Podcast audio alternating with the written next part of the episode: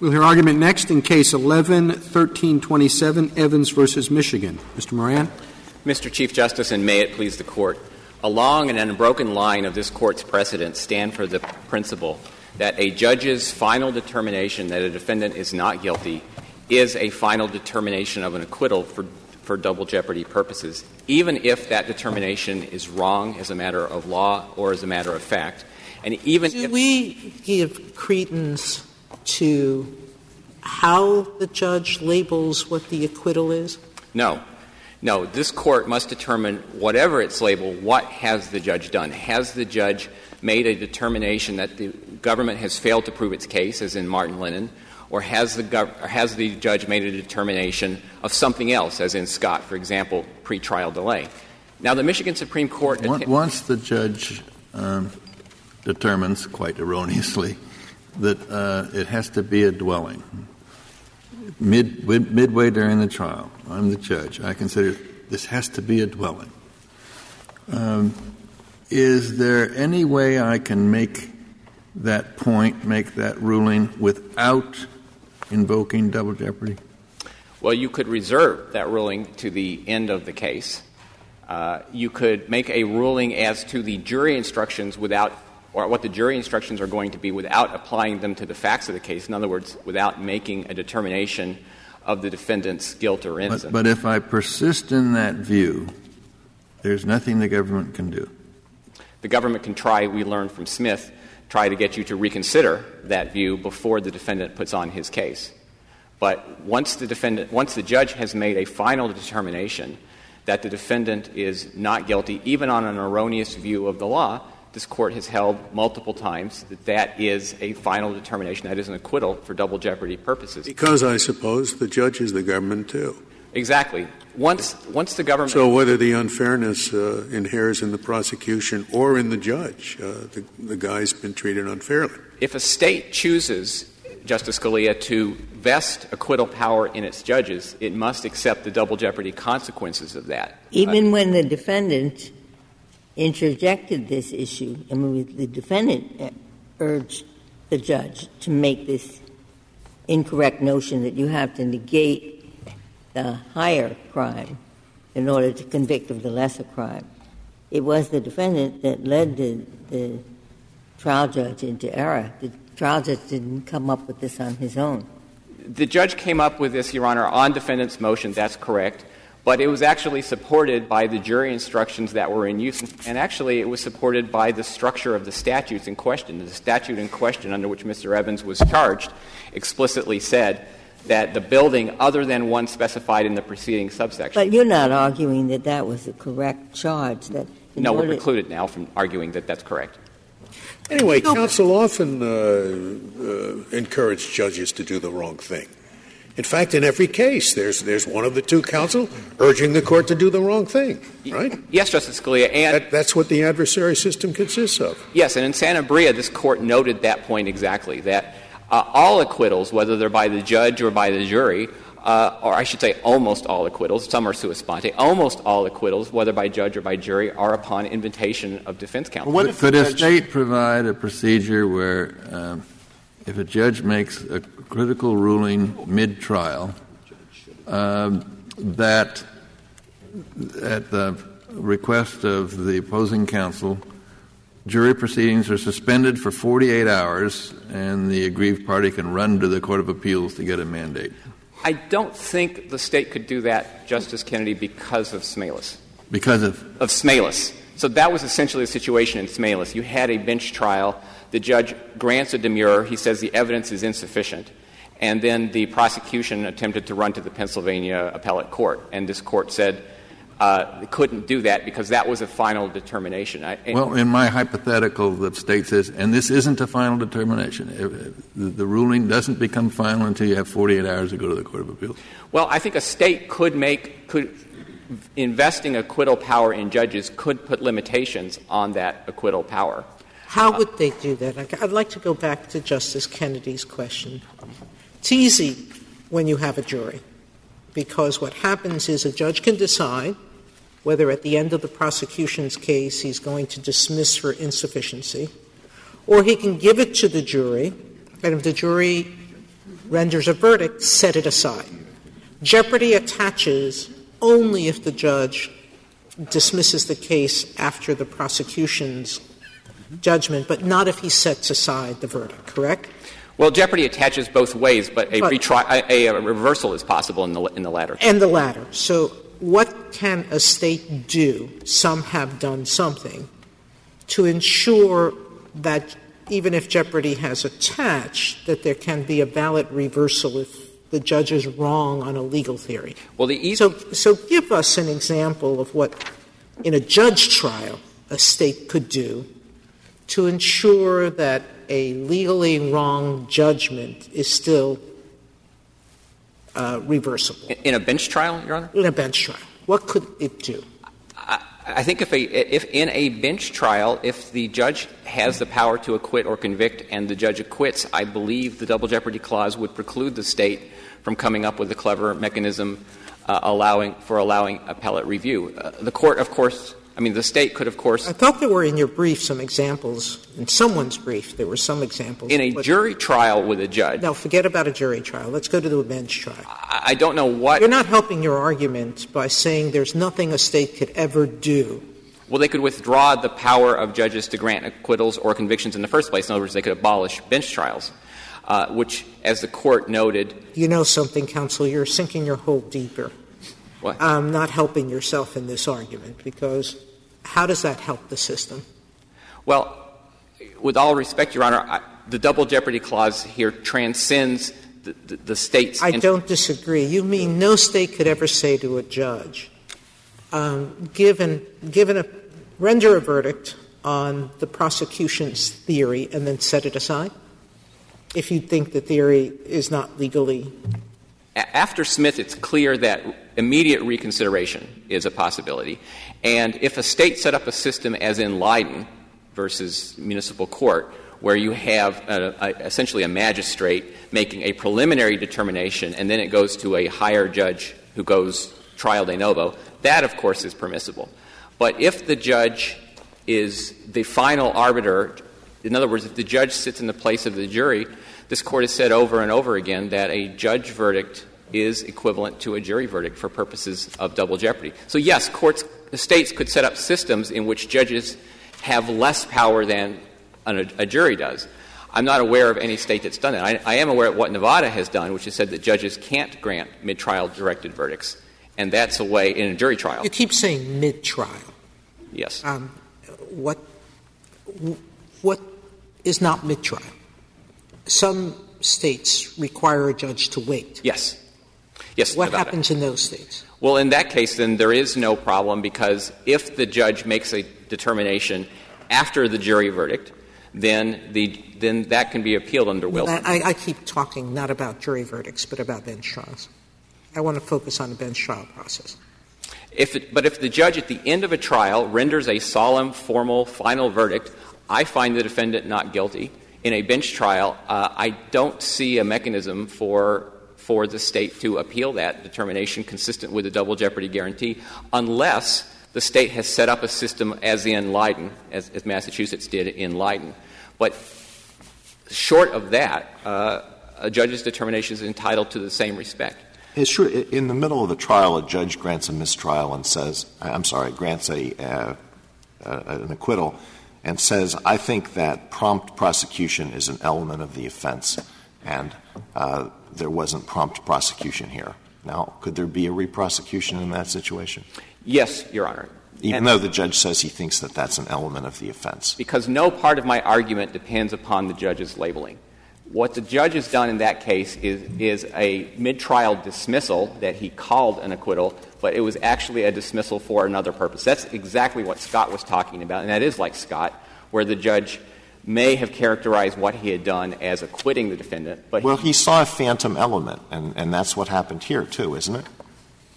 Well, uh, pretrial delay is not an element of the offense. Pretrial delay is another part of criminal procedure. And, and this is, It- and the fact that this was uh, not a dwelling wasn't an element of the offense either. but it is clearly related to the offense. And Scott clarified what Martin Linen meant. Martin Linen was uh, an attempt to distinguish between cases in which the judge makes a ruling relating to guilt or innocence and a ruling designed to serve some other purpose. The problem with the line the Michigan Supreme Court drew here is that it is completely impossible to administer. And I, if I can give a couple of examples, uh, the Lynch case from the Second Circuit was an effort by one circuit to attempt to, administ- to uh, follow the Mager line. And uh, you get questions that are completely unanswerable in that case. Uh, is bad intent simply a gloss on the willfulness element, in which case all you've done is, is misconstrue an existing element, or is it, as the dissent claimed in Lynch, a, a new element? And, and, these are questions like how many angels can dance on the head of the pin. They're simply semantics. It's all labeling. Uh, there is no there is no substance there. Well, there, that is that's a problem. But you're to come back to my earlier question. What is your answer? Your answer is that if the judge grants an acquittal based on the failure to prove anything that the judge thinks the prosecution has to prove that's an acquittal. Is that fair? Yes. Uh, and I, I, fall back to this court's footnote in Scott that courts are perfectly capable of distinguishing between rulings relating to guilt and innocence and rulings designed to serve other purposes. So if you have a devious judge who's determined to package a prosecutorial misconduct ruling as an acquittal, uh, I have no doubt that an appellate court would be able to, to smoke that out. Well, to come back to the argument we just heard, so suppose the judge grants a mistrial for failure to prove uh, an action within the statute of limitations, even though no statute of limitations defense was raised. Would that be would that be an acquittal? Uh, only, I, I think my answer to that would depend on how you rule in the prior case, depending on whether the statute of limitations is is something the prosecution has to prove in order to establish guilt. All right, let's, assuming for the sake of argument that it's not an element, it's not really an element, but the judge thinks it's an element. Well, if it's a, if it's something that could result in an acquittal, if it is if the defendant raising the statute of limitations is something that could result in an acquittal, because I, I come to Burks where Burks says an affirmative insanity defense, uh, the prosecution fails to disprove that, that is an acquittal when the appellate court concluded that there was uh, failure to disprove the affirmative insanity defense. That shows that that language in Martin Linen can't be taken as if it was uh, construing the terms of an easement. Uh, you have to look at what was Martin Linen getting at. And Martin Linen is trying to identify those rulings relating to guilt or innocence, which include affirmative defenses. I'm not sure I understand the rationale for your answer to your own hypothetical. The judge um, characterizes a, a, prosecutor or a, a, a misconduct um, uh, incident as a grounds for acquittal. It really isn't. And you said the Court of Appeals could straighten that out? Yes. That's Scott. On, on what rational? And so, what's the general principle that allows the Court of Appeals to do this sometimes and not others? If the judge has made a ruling going to the defendant's guilt or innocence and finding that, as in Martin, examining the government's evidence and finding that they have failed to prove the defendant's guilt, final. There can be no appeal. But if the judge has made a ruling that is designed to serve some other purpose. So if the judge, in my hypothetical, were to say, "Oh, uh, I thought I thought it was the judge just subjectively does this, but he doesn't say anything. He just characterizes it as an acquittal." That's uh, that's a case actually quite a bit like some of the cases, and it demonstrates the problem of uh, uh, of the Michigan Supreme Court's line. So, example, in Martin Linen, all the judge said is, "This is one of the weakest cases I've ever seen." Uh, presumably, if the respondent were to win, they would be entitled to appeal a determination like that to at least try to convince the appellate court that the reason the case seemed so weak to the trial judge was the trial judge had added an extra element. Uh, same thing in Smalis, where the judge simply said he granted a demurrer by looking at the prosecution's case and saying, uh, I find the evidence insufficient. Uh, and in fact, in Smalis, the, the, Pennsylvania tried to argue that the judge had actually heightened the burden for uh, mens rea for third degree murder. Uh, and, and, so, uh, again, they would be entitled to make these arguments, and so then we would get into questions of, in granting acquittals, would judges have to explain all of the elements? I see the problem, but I'm still back where Justice Kennedy was. Um, and I, it was my own uh, failing here. I didn't quite understand it. I thought when you grant uh, uh, dismiss when you dismiss the case in the middle of the trial because it, the prosecution was brought too late, all you're doing is in the middle of the trial granting something you should have granted in the first place before you impaneled the jury. I thought that in Fong Foo, Judge Wyzanski had dismissed the case after impanelment because he wrongly thought that the U.S. attorney had been talking to a witness or a juror or something at lunchtime. and he hadn't. And I mean, that's this is acquittal. And I thought Justice Harlan for the court wrote double jeopardy. Jeopardy attached, you can't try him again. And I didn't think the court ever overruled that. Fong, So that, that what, in where? Fong Foo has not been explicitly overruled, but I think it's been limited by Scott. So Scott says that even in Judge Wise, Scott says Fong Foo was wrong, that, that because the reason that uh, Charlie Wyzanski dismissed it is he had this idea of a, you, the AUSA doing something improper at lunch, and, and uh, that, that's, that now on your theory, on the theory you just enunciated, there, would, uh, there, double jeopardy wouldn't protect against a second indictment, right? Well, Justice Breyer, um, Fong Foo actually listed two reasons why the trial judge granted a directed verdict. One was prosecutorial misconduct. The judge apparently thought that the prosecutor had been speaking with a witness. Yeah. Um, but the second one was the total lack of credibility of the prosecution's witnesses. And, and when the case Yeah, yeah, that's. Uh, And when, when the case came to this court, um, the concurring justice said, uh, the second one is good for double jeopardy purposes, but I would make clear that the prosecutorial misconduct rationale is not. That part, I think that concurring opinion has been effectively adopted uh, in Scott, so that a finding of prosecutorial misconduct, I'm dumping this case mid trial, yes, the prosecution gets another bite at the apple, uh, uh, assuming that it's, it's done on the defendant's motion.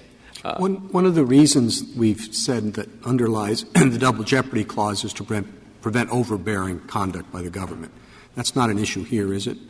We said the government gets one fair shot uh, uh, at conviction, and if there's been a legal error below, they haven't had a fair shot. Mr. Chief Justice, I would respectfully disagree. Mr. Evans was hauled into court by the State. He was uh, acquitted, in our view, by the judge who was a representative of the State, who was relying on the standard jury. Well, this business about the judge being representative of the state, I, I'm not sure how far that gets you. The, the government is one of the adversaries appearing before the judge, and the judge is not supposed to take the government's side, so he's not really a part of the government. Um, uh, and it, it does seem to me that if they've been thrown out of court because of an illegal error, that's not a fair shot. Well, I understand that view, Mr. Chief Justice, but it's contrary to a lot of this Court's cases. I think this Court would have to review a lot of this cases, most recently Smith and Smalis uh, and Martin Linen, all of which said that a legal error uh, affects the quality of a judgment. And, and Scott also specifically said this a legal error affects the quality of a judgment, but not its finality for double jeopardy. Well, I suppose No, no, I know that. I'm just saying that that particular rationale for the double jeopardy clause is not applicable in this case. Well, I think it is, because a citizen has been brought into court, expects to go through one trial, and they are told, sir, I am finding you not guilty. And then to find out later, to, for the State to come back later. That's looking at it from the defendant's perspective. We have said that the government should have one fair shot at conviction. And it seems to me that if they lose because of an error, that's not a fair shot. Your Honor, I come back to the language in Martin Linen, which talks about what the purpose of the double jeopardy clause is, is to protect defendants against continuing government oppression. And that oppression arises from the anxiety of having to go through it again and again. But isn't it, isn't it hard to argue with the notion that your client has gotten a windfall here? I mean, this is not continuing government oppression, and, and uh, uh, you know, that's, that, that's, that suggests a real harm on the part of your client. I mean, here, because of a legal error, your client walks away the winner when he shouldn't have. Well, Your Honor, uh, without the error, the trial would have, would have continued. But uh, I think that argument respectfully proves too much, because there are lots of these cases in which legal error was made. And so in Rumsey, you could say exactly the same thing about Mr. Rumsey. Yes, I think that's right. This is, a, this is an argument against this whole line of cases, that this whole line of cases essentially has set up a system where the real purposes of the double jeopardy clause do not apply and where defendants walk away with windfalls. And I guess what's your best argument against that proposition? Well, once you accept the equivalency of a judicial acquittal to a jury acquittal, you have to accept that both actors are capable of error. Both actors are human. Juries are, inca- are capable of making legal errors as well as factual errors. They're capable of misunderstanding the instructions. In fact, they're capable of being misinstructed.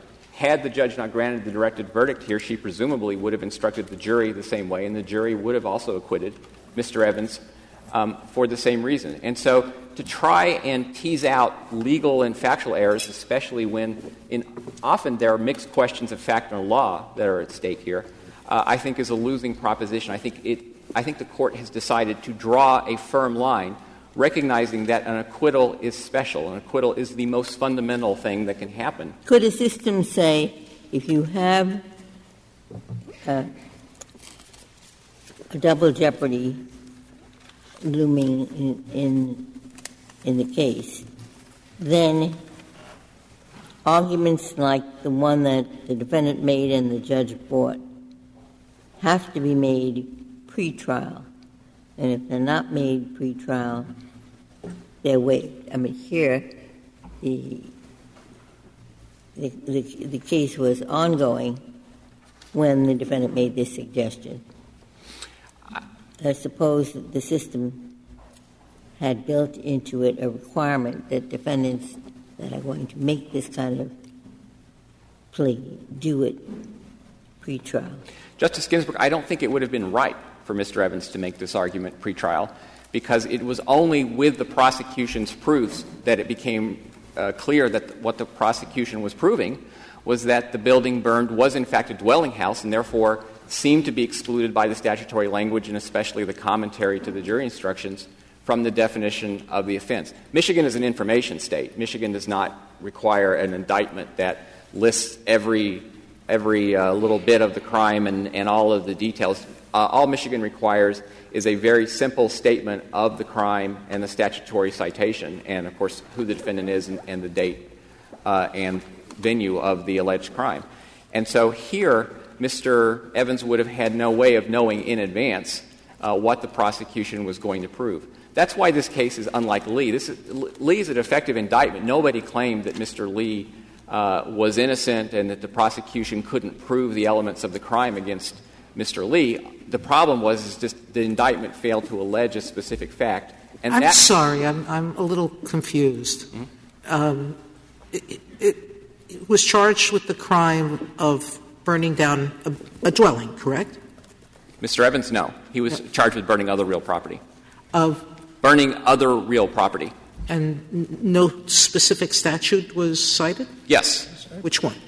The uh, that, that statute. Uh, I have the dwelling statute, not the not the exception to the dwelling. It's the exception to the dwelling statute. It's seven. It's 750.73, which is on page two of the topside brief. That's what he was charged with? Yes. So why did the court dismiss if he was charged with burning down a house? Was, I thought he was charged with burning down a dwelling, and the argument was he should have been no. charged with burning down a house. No, he was charged with the crime on 750.73, which reads in relevant part um, that a person who willfully or maliciously burns any building or other real property or the contents thereof other than those specified in the next preceding subsection section of this chapter. And the next preceding section of the chapter is about burning down dwelling houses. Uh, my only quibble is um, you had no doubt, the defense attorney had no doubt that he burned down a house, that someone burned down a house, correct?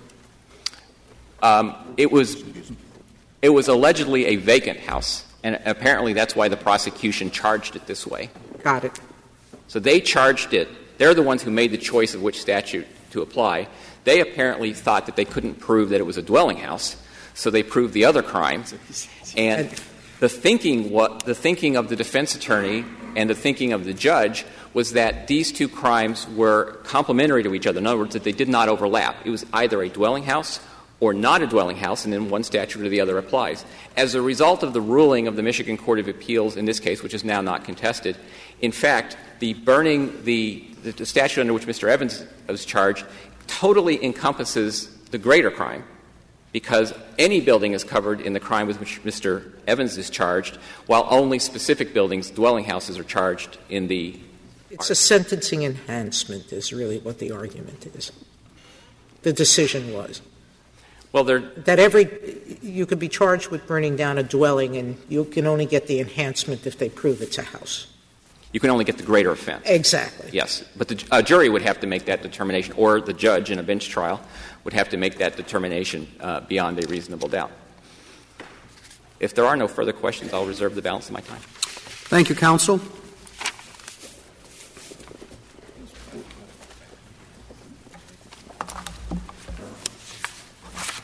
Mr. Boffin.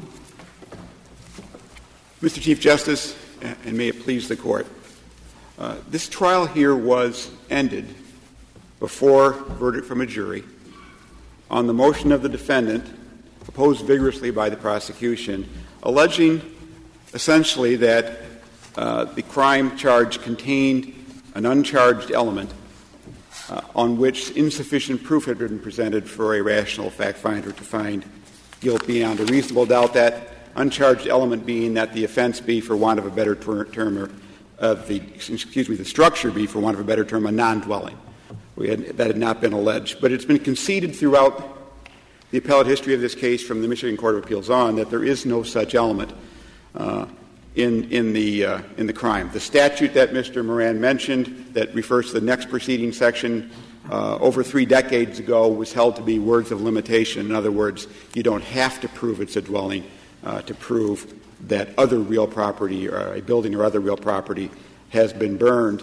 Um, so in the 1970s it was held the difference between the two statutes is the greater requires proof of a dwelling or ha- a, ha- a habitation, the lesser does not the judge held that you have to prove the negative of the element that enhances the offense in order to prove the lesser offense. You have to prove it's a non dwelling. And again, that's been conceded to be error uh, throughout the entire appellate history here.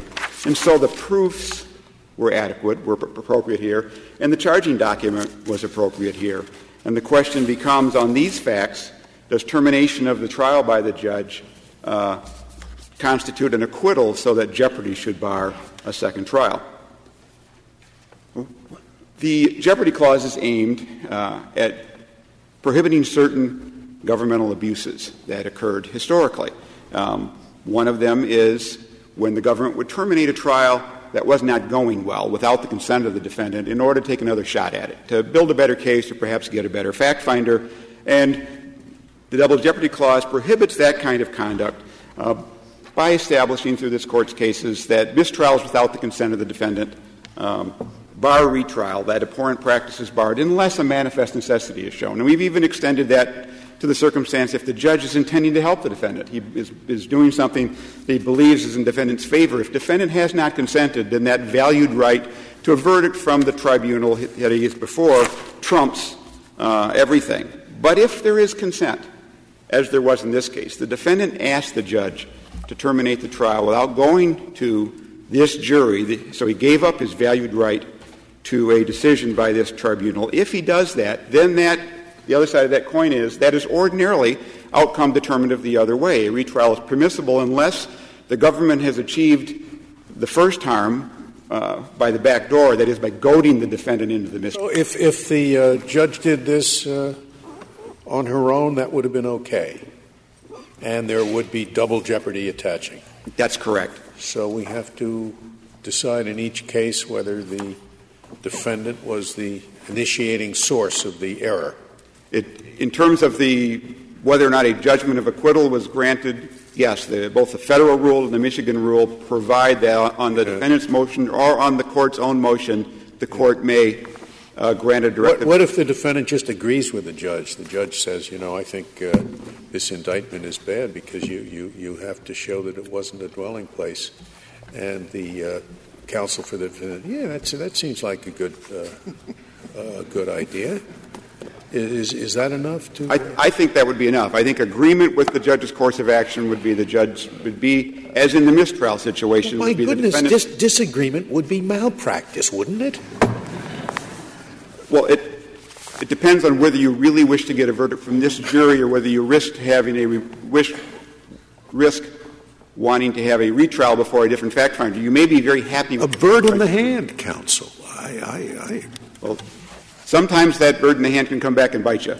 Uh, when you Mr. have Baughman, a second trial. What would happen if the defendant asked for improper instructions? really saying exactly something like this, you know, that the jury has to find this additional element that, in fact, it doesn't have to find. But your theory, I would think, would say that that, too, the government could try the defendant again. After all, the government didn't get its one fair shot. Uh, that's correct, and that's, that's the logic of Justice Holmes' position in Kepner. And we don't go that far, essentially, because this isn't a jury case. There is a logic to that position, but it is. You don't go that far, in other words, just because it doesn't happen to be this case, but you right. concede that the logic of your position would extend to improperly instructed juries. It, it, would, to a certain extent, but it is, it is cut off by two facts. One is simply, as, as Justice Holmes often said, the, the life, the uh, an ounce of logic, of, um, excuse me, a, a, an ounce of logic is often trumped by a pound of history. We have historically said that a verdict by the fact finder, by the jury, terminates jeopardy, and there's no inquiry into. Well, we've historically said it in this context, too. I mean, the cases that you are asking us to overrule go back 50 years. Well, when I say historically, I mean back to the time of the founding in terms of when the double jeopardy clause was promulgated and adopted into the Constitution. 50 years is, is, is not back to when we were determining what it is we were protecting against when we adopted the clause. And as I think most of the commentators have noted, there's very little explanation in Fong Foo as to how the court came out, where it came out, and there's been very little explanation since as to how we got from the common law prohibition of a retrial after acquittal on the merits by a jury to a ruling of law by the judge that no jury could find guilt beyond a reasonable doubt being the same thing, uh, which is where we are uh, today. But well, not we didn't have at, at the time of the founding uh, any mechanism for a judge to do that. I mean, this, this, this is a new procedure and how it fit into the prohibition of uh, double jeopardy was certainly uh, an, an, open question. It, it's not as though this procedure existed at the time of the founding or in English law before then and, and was never adequate to. Uh, uh, to constitute double jeopardy. Oh, it's, it's a new procedure introduced. So the question for the court was, well, you know, if it's the judge rather than the jury that pronounces the acquittal, uh, uh, does does that constitute double jeopardy? Well, I think you're exactly right. It, of course, is a new procedure. It didn't exist at the time of the founding, so our question then becomes is this new procedure sufficiently equivalent to that procedure that is historically protected, that, it's, it, that the protections that it is designed uh, to guard against are served when we bar retrial in these circumstances? And I think, as Justice Kagan had indicated, there are many circumstances where what, it, what we are doing is giving the defendant a windfall while serving no interest that was protected by the Jeopardy Clause. So if it's to be an analog, then we need to see does it really closely approximate a retrial after acquittal on the merits by a jury. But the point I was making was that the same windfall is received by the defendant that gets an acquittal from an improperly instructed jury. That, that is true, except we we, we can speculate that's, that's true, but we don't know why the jury came back the way it did. The jury may have acquitted for an entirely different reason. We don't know. We don't have special verdicts, and we don't have any mechanism for inquiring. So we treat you have to have a line somewhere. Jeopardy terminates with the jury verdict, which may have been misinstructed, but we don't know why they came out the way they did. If so, now I take it you you you agree that sometimes the prosecution. I'm not saying anyone would, but they the defendant's acquitted by the jury, so because he doesn't find enough they don't find enough evidence, and so the prosecutor thinks, I think I'd like to try him again, and then he's acquitted again. I'd like to try him again, he's acquitted again. Now, substitute judge for jury, the same thing could happen. I mean, I, I don't see why not, and uh, there's no answer to that, is there? And if there's no answer to that, the same bad thing could happen. Well, then you're going to have to start distinguishing among which judge uh, or jury acquittals do or do not invoke the problem of the double jeopardy clause. And where I'm driving is that, that there is a principle, and the principle was, seems the simplest way to put it, is where, in fact, the acquittal rests upon a judgment that there isn't enough evidence. That's it. That's what we're after. And uh, where it's some procedural thing or not, uh, maybe we aren't. Okay, now the virtue of that is it's simple, it's uh, consistent with the cases, it's been clear, and you're advocating let's go into that and change it or at least interpret the cases as consistent with it. And we're saying there wasn't enough evidence is because the judge had in mind a legal point that he was wrong about, then double jeopardy clause doesn't work. But if your judge was right, does work, except for the matter of substantive evidence. Now, that way, says your opponent, lies a mess. I just went through that long thing because I don't want you to get sit down without addressing what I see as a central problem. Namely, if we don't accept his view, it's going to be a terrible mess. Well, let me say two things. One is we don't, we don't have the circumstance that existed at the common law that the Jeopardy Clause was designed to protect against of the executive simply saying after an acquittal by the fact finder, let's try him again, let's try him again, let's try him again. Something has to happen in between there, and that is that a court has to determine, uh, neutral and detached arbiters have to determine that what happened when the judge granted the directed verdict of acquittal, as it's, as it's known in Michigan, was not that at all. The judge actually did something different. And if the court doesn't interpose on the prosecution's request, there will be no retrial. So it's not the uh, harassment and abusive practice of simply starting a new prosecution. We're trying to get what happened. now you're beginning to make distinctions. Yes. And once you make those distinctions, I go back to the question I asked, which was there is a distinction. The distinction is whether it's a procedural ground or, uh, uh, and Justice Harlan's, it's whether there was uh, just talk to the U.S. attorney, I didn't like it, or talk to the witness, or a prosecution brought too late. And the other side of it, where the clause attaches, is where it was done on a substantive basis, not enough evidence.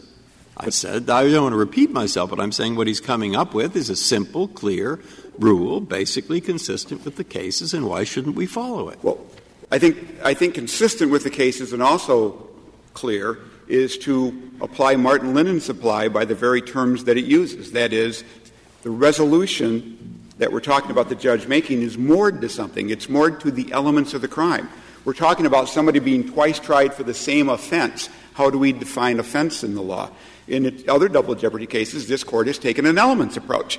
Two, two offenses are, are different. If one requires proof of an element, the other does not. We look to the elements. And right to jury trial, this court has been very active very recently in determining how is it that we determine when someone has a right to a jury trial on some fact before punishment can be imposed. We look to what are the elements that have to be proven beyond a reasonable doubt. If a fact is necessary to to, uh, in order for punishment to be imposed, if that has to be proven, then it is a matter for jury trial and has to be proven beyond a reasonable doubt. So when this court said one or more of the factual elements of the offense in Martin Linen Supply, I took it to mean, and I've always taken it to mean, one or more of the factual elements. And we can identify what those are. We have to identify them in every case. This is not a, a, a strange process. You have to instruct on them, if the determine judge, what they are, if and the judge those. simply misinterprets one of the elements that doesn't add a new element, you, you say that there would be double jeopardy there, right?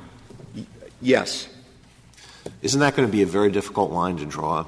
It, it can be a very difficult line to draw, but uh, all tests can sometimes involve difficult lines to draw. We used to have a no evidence test for whether evidence was sufficient, and we, that was changed in Jackson v. Virginia to whether a reasonable juror could find guilt beyond a reasonable doubt, and you will find a great many dissents in cases between appellate judges on whether or not this case itself involved sufficient proof for a jury to find guilt beyond a reasonable doubt. The test is not always easily, easily applicable. Neither was the no evidence test. So let me give you an example. Suppose this uh, statute uh, makes it a crime to burn down a dwelling, and the judge interprets dwelling to mean a building that is currently lived in and therefore not including a vacation home. And let's assume that's an incorrect interpretation. Now, is that an incorrect interpretation, or is that the addition of a new element to the statute, namely that it is a building in which people, uh, that's one element, and the other is people are currently living there? Uh, I, I would define, um, I would draw the line at any time the court requires the prosecution to prove a fact that under the law passed by the legislature, the prosecution never has to prove in order to make out the case. Well, well, that's every misinterpretation. I mean, I, I don't know why this case doesn't involve simply a misinterpretation of what the elements of the crime are. I mean, any misinterpretation you can uh, uh, which goes beyond the minimum that the, that the statute requires, can be recharacterized as adding an additional element. It, it, does involve a, a, mischaracterization of what the elements were, but not of an, an, element. The judge didn't here say you can't prove that this is a building unless it was a dwelling. You can't prove it was real property unless it was a dwelling. The judge said you, have, you, you can prove those things and it's not enough. You also have to prove that it was a non dwelling in this case. But in several of our cases, what the court has done wrong is to make the prosecution prove additional facts in order to prove an element. So the distinction that you're drawing is one between um, uh, uh, incorrectly making the prosecution prove additional facts and incorrectly uh, saying that the prosecution has to show an additional element. And I guess I just don't understand well, that distinction. I would suggest that this is an opportunity for this court to draw the line at it, it, does, the, does the judge require, has the judge required the prosecution to prove something the statute doesn't require be proven? It's not one of the factual elements of the offense. Or has the judge, the error the judge can make under Martin Linen Supply, has the judge simply misassessed the evidence? The judge has looked at it and said, you know, I, I understand all your proofs, I'm looking at them, and they're just not enough for a reasonable jury well, if, to find. If I understand your test correctly, under your test, Rumsey, Smalis, and Smith would all have come out differently. No, I don't think so. Rumsey is, is a difficult case, but Rumsey is a verdict case. Rumsey is not a directed verdict case. The judge in Rumsey was the fact finder. Rumsey is your bench trial. Uh, it, it, it's complicated because it was a sentencing case, a death penalty sentencing case, that this court treats the hearing the same as a trial for double jeopardy purposes. But the judge was the fact finder, and the, it was more like a misinstructed jury. The judge. So you're saying that uh, your your uh, approach uh, doesn't solve the bench trial problem any more than uh, your friend's approach, right? A, verdict is a verdict. I agree with Mr. Moran. When the judge on the merits returns a verdict, what the judge does or the jury does in returning a verdict on the merits is very different than what the judge does on a judgment of acquittal. The jury weighs credibility and assesses the weight of evidence, and the judge is prohibited from doing those things. Is supposed to be by the law in making his decision. His is a ruling of law as gatekeeper that, that you, we won't even reach this decision. The jury is expressing its opinion based on the evidence, and although it, it can be proven that they've reached a result contrary to reality, they can't be right or wrong. Legally, their opinion is their opinion of those 12 collective people after doing something the judge isn't allowed to do. So the directed verdict isn't, I don't think, a perfect analog to the jury trial. But the bench trial issue gets very complicated because it is possible to do something with the bench trial that we don't do with jury trials, and that's have specific fact finding as to the elements. Many jurisdictions do. There is, in fact, a case, the Lynch case that Mr. Moran cited, um, where on rehearing en banc the court split evenly as to whether or not the judge's verdict, where the judge had actually specifically found all of the elements. Crime is elements A, B, and C, I find them. I don't find element D, so I acquit. The court split five to five on rehearing en banc and whether or not that judge had really announced two verdicts and it could be, be reformed to a conviction, and Justice Sotomayor was one of the members of the five who would have addressed the question of is that not different? The form of the language doesn't control. Has not the judge actually entered a guilty verdict in that circumstance? That's a very you know, kind of off the beaten track kind of a situation. In a jury trial where a judge simply takes the case from the jury uh, on the motion of the defendant and resolves the fact that the legislature has not said that one needs to be proven, that is not one of the constituent parts of the crime, that is not something that need be proven to impose punishment under the law, then he's done something very different than what the jury's done. And to reverse that and allow the prosecution to have one full and fair opportunity, we believe, imposes no uh, cruelty or oppression upon the defendant. Thank you very much. Thank you, counsel.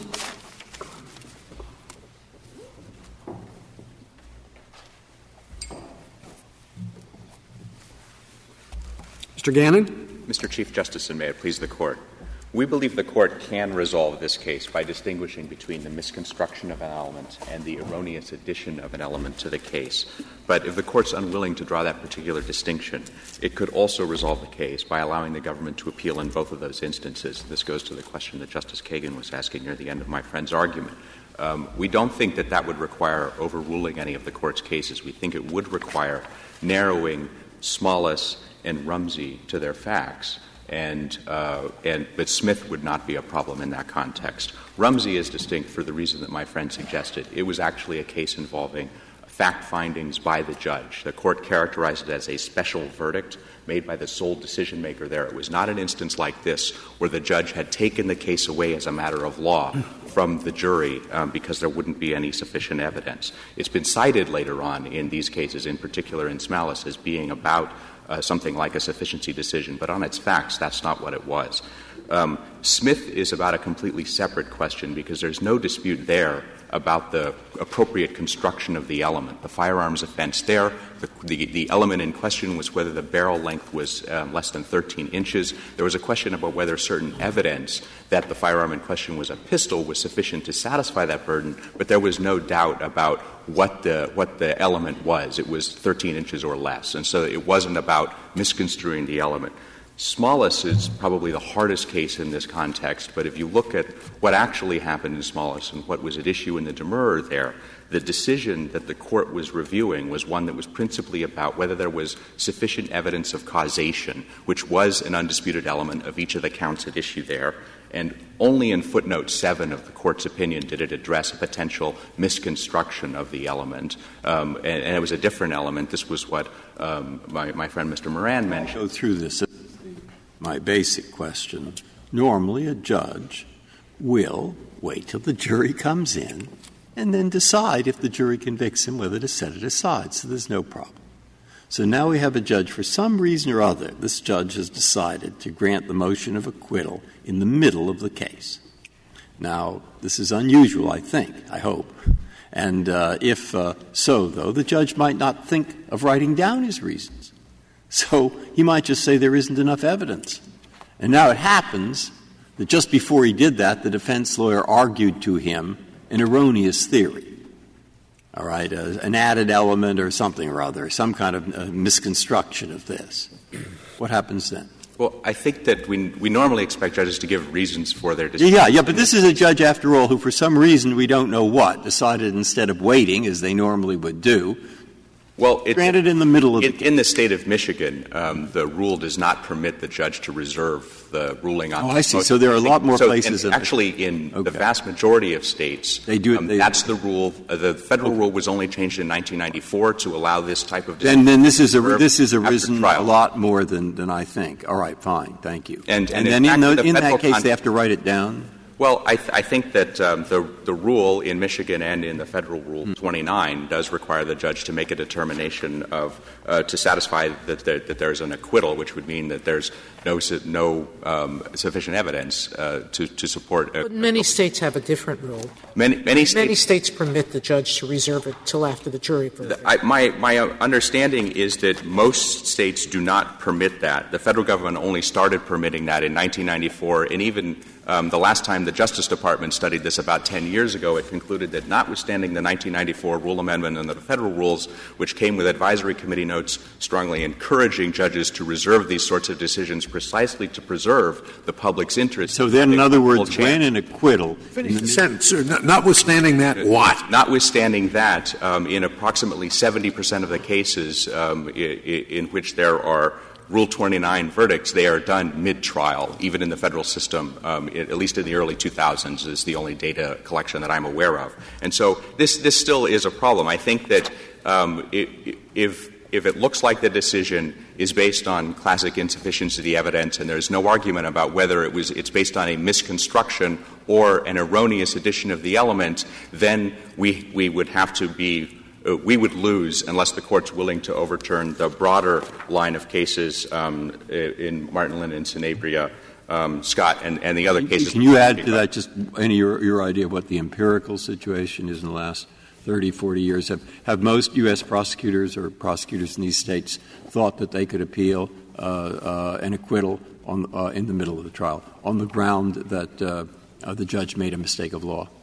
Um, I, I, don't think that they, they have mostly thought that. The federal government certainly has maintained that that, that, that is appropriate. In, we think that in um, the Maker decision in the Third Circuit in 1984 recognized this.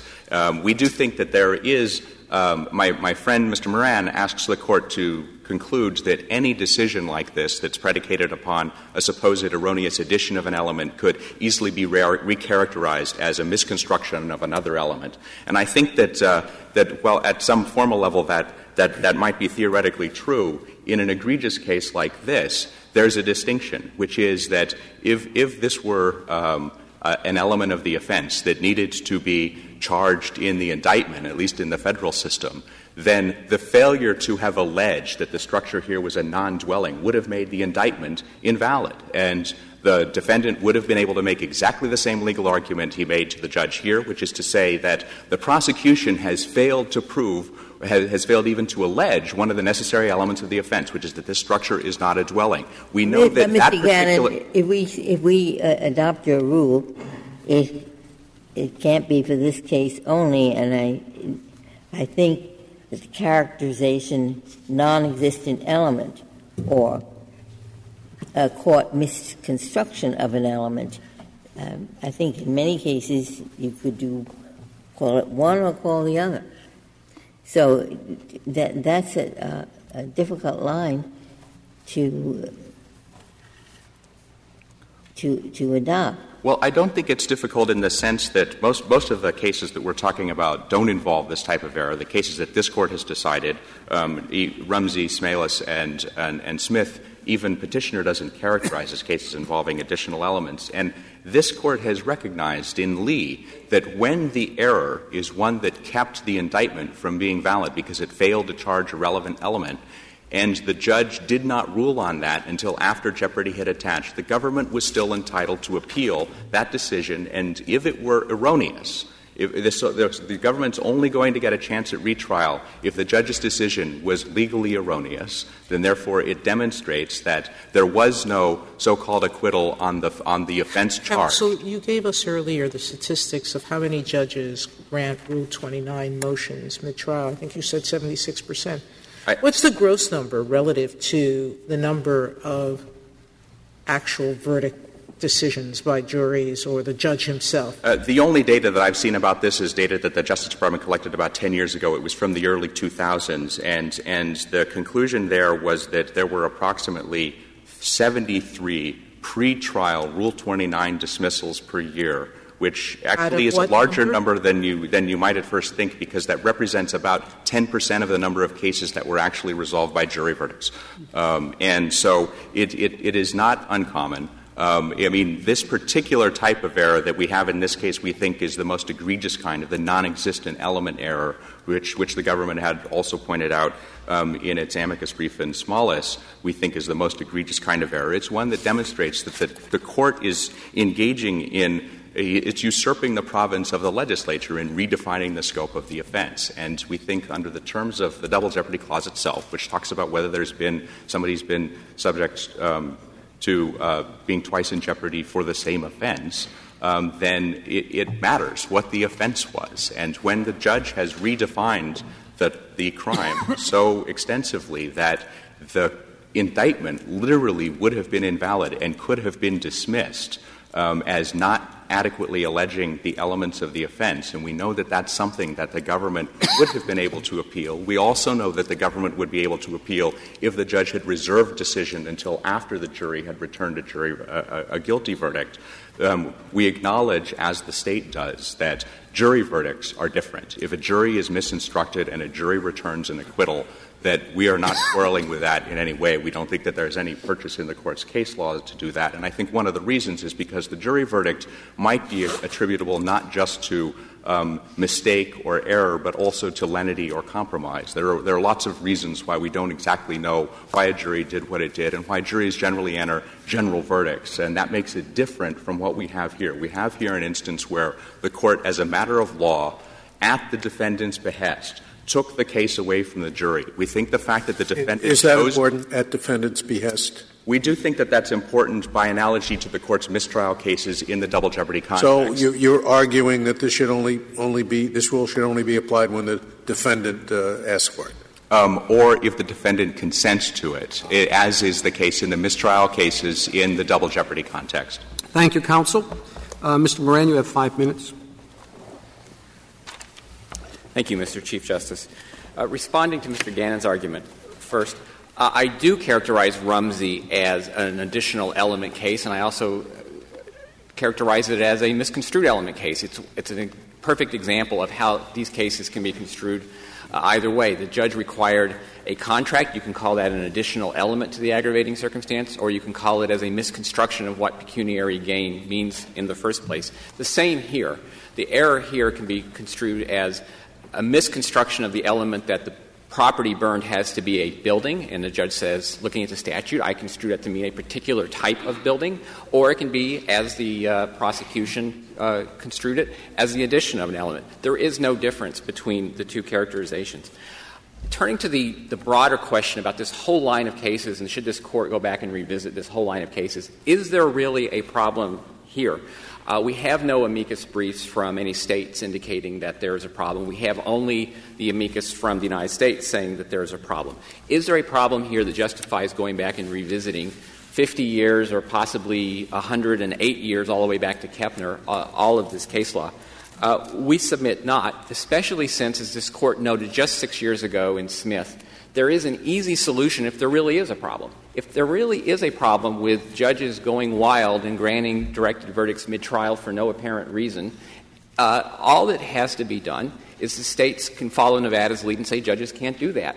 Or judges, as an intermediate, or states as an intermediate step, could at least give judges the power to reserve that. Have any states done that? I'm, I'm somewhat um, concerned about telling a judge that uh, if the judge's best judgment says there's insufficient evidence that the defendant has to proceed with the trial. I would be too, Justice Kennedy. I think it would be a mistake. Uh, I'm not aware of any state since this decision, since this court's decision in Smith, that have followed Nevada's lead. Uh, there are good reasons to give judges this acquittal power, namely preserve the state's resources, preserve the jury's time, and, present, and prevent the defendant from having to go through a trial that is going nowhere. And so there are good reasons why states don't do this. States have apparently made the decision, even after being alerted in Smith, that there's something they can do about it, that the good of giving judges this mid trial directed verdict acquittal power uh, outweighs the bad. Um, finally, I, would just like to respond to Mr. Baughman's point, and it was also raised by Mr. Gannon, about how jury verdicts are different. There's something special about jury verdicts because we don't always know why they granted the verdict. But we have the same problem with judicial directed verdicts. Uh, and we have Martin Linen, where the judge just says this is the weakest case I've, I've ever seen. We have Smalis, where he just says it's legally insufficient. Uh, if the court adopts the line that the prosecution and, and the Solicitor General would have you adopt, uh, you're going to have to require judges to give very specific findings as to what the elements of the offense are and which ones that they, they don't find. And that itself would require a radical reworking of this court's jurisprudence. If there are no further questions. Thank you. Thank you, counsel. Case is submitted.